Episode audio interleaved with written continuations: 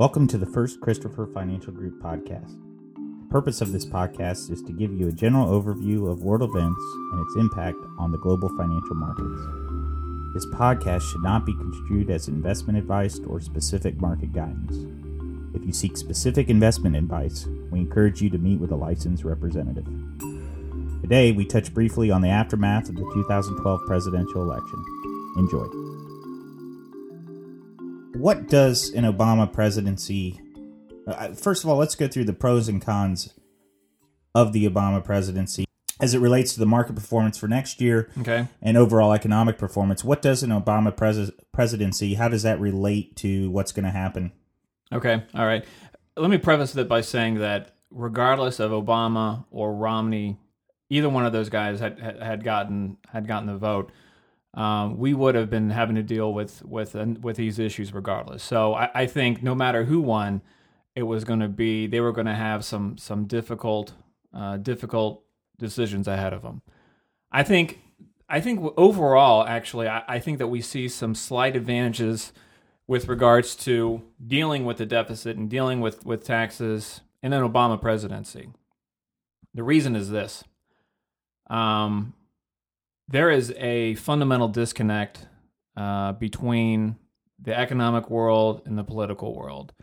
The economic world is, is, is looking at things, looking at the debt ceiling, looking at um, tax increases, um, expiration of tax cuts, and they're saying surely uh, we'll be able to to uh, our leadership will, will be able to come together and, and get this problem solved before we do um, actually confront um, disaster.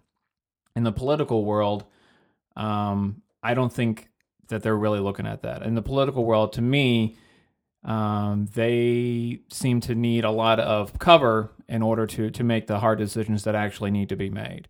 So I think with an Obama presidency, um, I think what I see is is that um, compromises will ultimately have to be made um, that are going to be painful in the short term. We're probably going to see tax increases. We're probably going to see spending cuts, um, but that's because both sides have to give, Yeah. um, and, and I think that's that's where we're going to come out come out.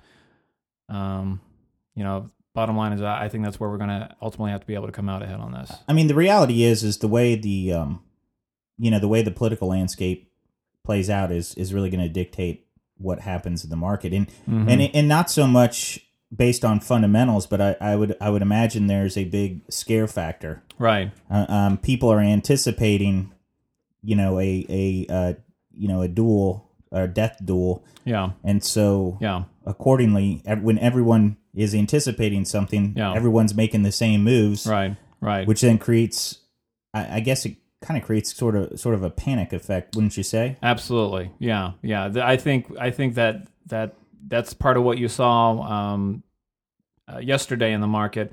When the market dropped about two and a half percent one day, was was more that that panic mode coming back into play. Um, unfortunately, I don't think that that the panic days are are over yet. I think that uh, in dealing with the debt ceiling, et cetera, we're going to see some more of those panics um, come into come into fruition. I think I think once it's we get past that, we uh, we we could see better days ahead of us. But I think we're going to see some some volatility between now and then. What fundamentals are signaling a genuine market problem versus, you know, a couple guys can't get together and Yeah. and, and come up with a um, come up with a you know a tax rate for capital gains or something like that. Yeah, probably one of the most fundamental things that we look at, Greg, when we're looking at at the the overall market and and good times to invest and not good times to invest, would be how expensive or how cheap that stock market is compared to how it's been historically. So, the long term average of the S and P 500 is about 15. So that's about our long term average. Uh, for comparison's sake, When you say fifteen, what do you mean? that's basically if, if you look if you divide the the price divided by the earnings of the of the companies in the S and P 500, the average is is 15. So if if you but if you're looking at you know different times in history, um, in 2000, the S and P of the the the PE ratio was 30. So it was twice as expensive then as it as it had been on average, which means that the likelihood of you being able to make money in that environment is very very slim. It's very very much a challenge. Versus if you're if you can buy the S&P when the PE is 10 or 12, you're going to be the chances are of you being able to make money in that market because you're buying it cheap um, is substantially greater. Right now, the, uh, the the the PE of the S and P 500 is right around 16, between 16 and 17. Um, it was a little bit higher earlier this year, but you know, so right now, if you're looking at it, okay, is it a, is it an expensive market? Is it a cheap market? It's a little bit higher than what it typically is on average, but it's not at some extreme like we've had in in times past. Well, you know, Steve, my observation is that we're we're really in uncertain times, and I I know I hesitate to say that because I know that's a bit of a cliche, but the bottom line is is we don't really have a clear mandate from the electorate on compromise. Um, you know, some some Tea Party folks are you know you can't really say they got clobbered too much because the people that got beat really said some humiliating gaffes. Um, you know, given the fact that we have a fiscal cliff coming up and we really don't know to what lengths the politicians are going to let this thing go. You know, as an investor, what you what should you be thinking about as you're rolling into these uncertain times? Yeah. I think the the first thing that that investors need to be brutally honest with themselves about is first of all, take all personal opinions out of the out of the out, out of your investment decisions. Um, that's that's you know whether you love Obama or you hate Obama, that doesn't matter. What you have to look at is it, do I fundamentally think that the economy, that the market is going to be a better place two, three years, five years, ten years from now than it is today, and you have to to, to go forward with with with, with that perspective. Um, the second thing I, I, think that that they need to do is is to look at some different uh, asset allocation um, model. So basically, how much do you want in stocks? How much do you want in bonds? What allows you to sleep at night? Um, that that's to me is is really the most important factor. Is okay, do I want to be 100% in stocks if I'm 60 years old and I need this money two years from now to to draw income on? The answer is probably going to be no. Um, but you need to take a very honest um, uh, look at how your portfolio is positioned with regards to stocks versus bonds and what allows you allows you to sleep at night. I think going into the next 12 months, it's going to be a volatile time. Um, there, there's no doubt about that. Could be downside volatility, and there could be some upside volatility along the way too.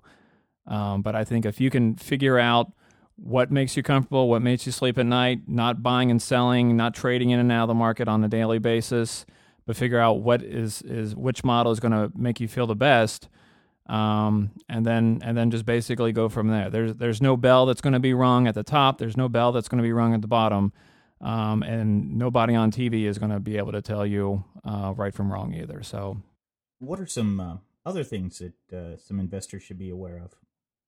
Well, you know, w- one thing that I would really look at is you know going back to the tax discussion is there are going to with with all the changes that are, are to be made over the next couple of years um, to really take a look at uh, what you're investing in, how you're investing, and to to to take a good look at at you know what are these what are these changes going to mean to if you're taking uh, for instance dividend income. Um, that that how much you actually net from that income could change substantially. Uh, long-term gains short-term gains all that stuff could change very well in, in 2013 um, so th- that would be another important discussion that I would have with, with, with your financial advisor, not just looking at your asset allocation to making sure you set up properly as, as far as stocks versus bonds, but also looking at your tax situation and how that could change next year. Steve, how can uh, people get in touch with you? They can just give my office a call at 859 341 8184. Uh, ask for me, and uh, we'll have a conversation.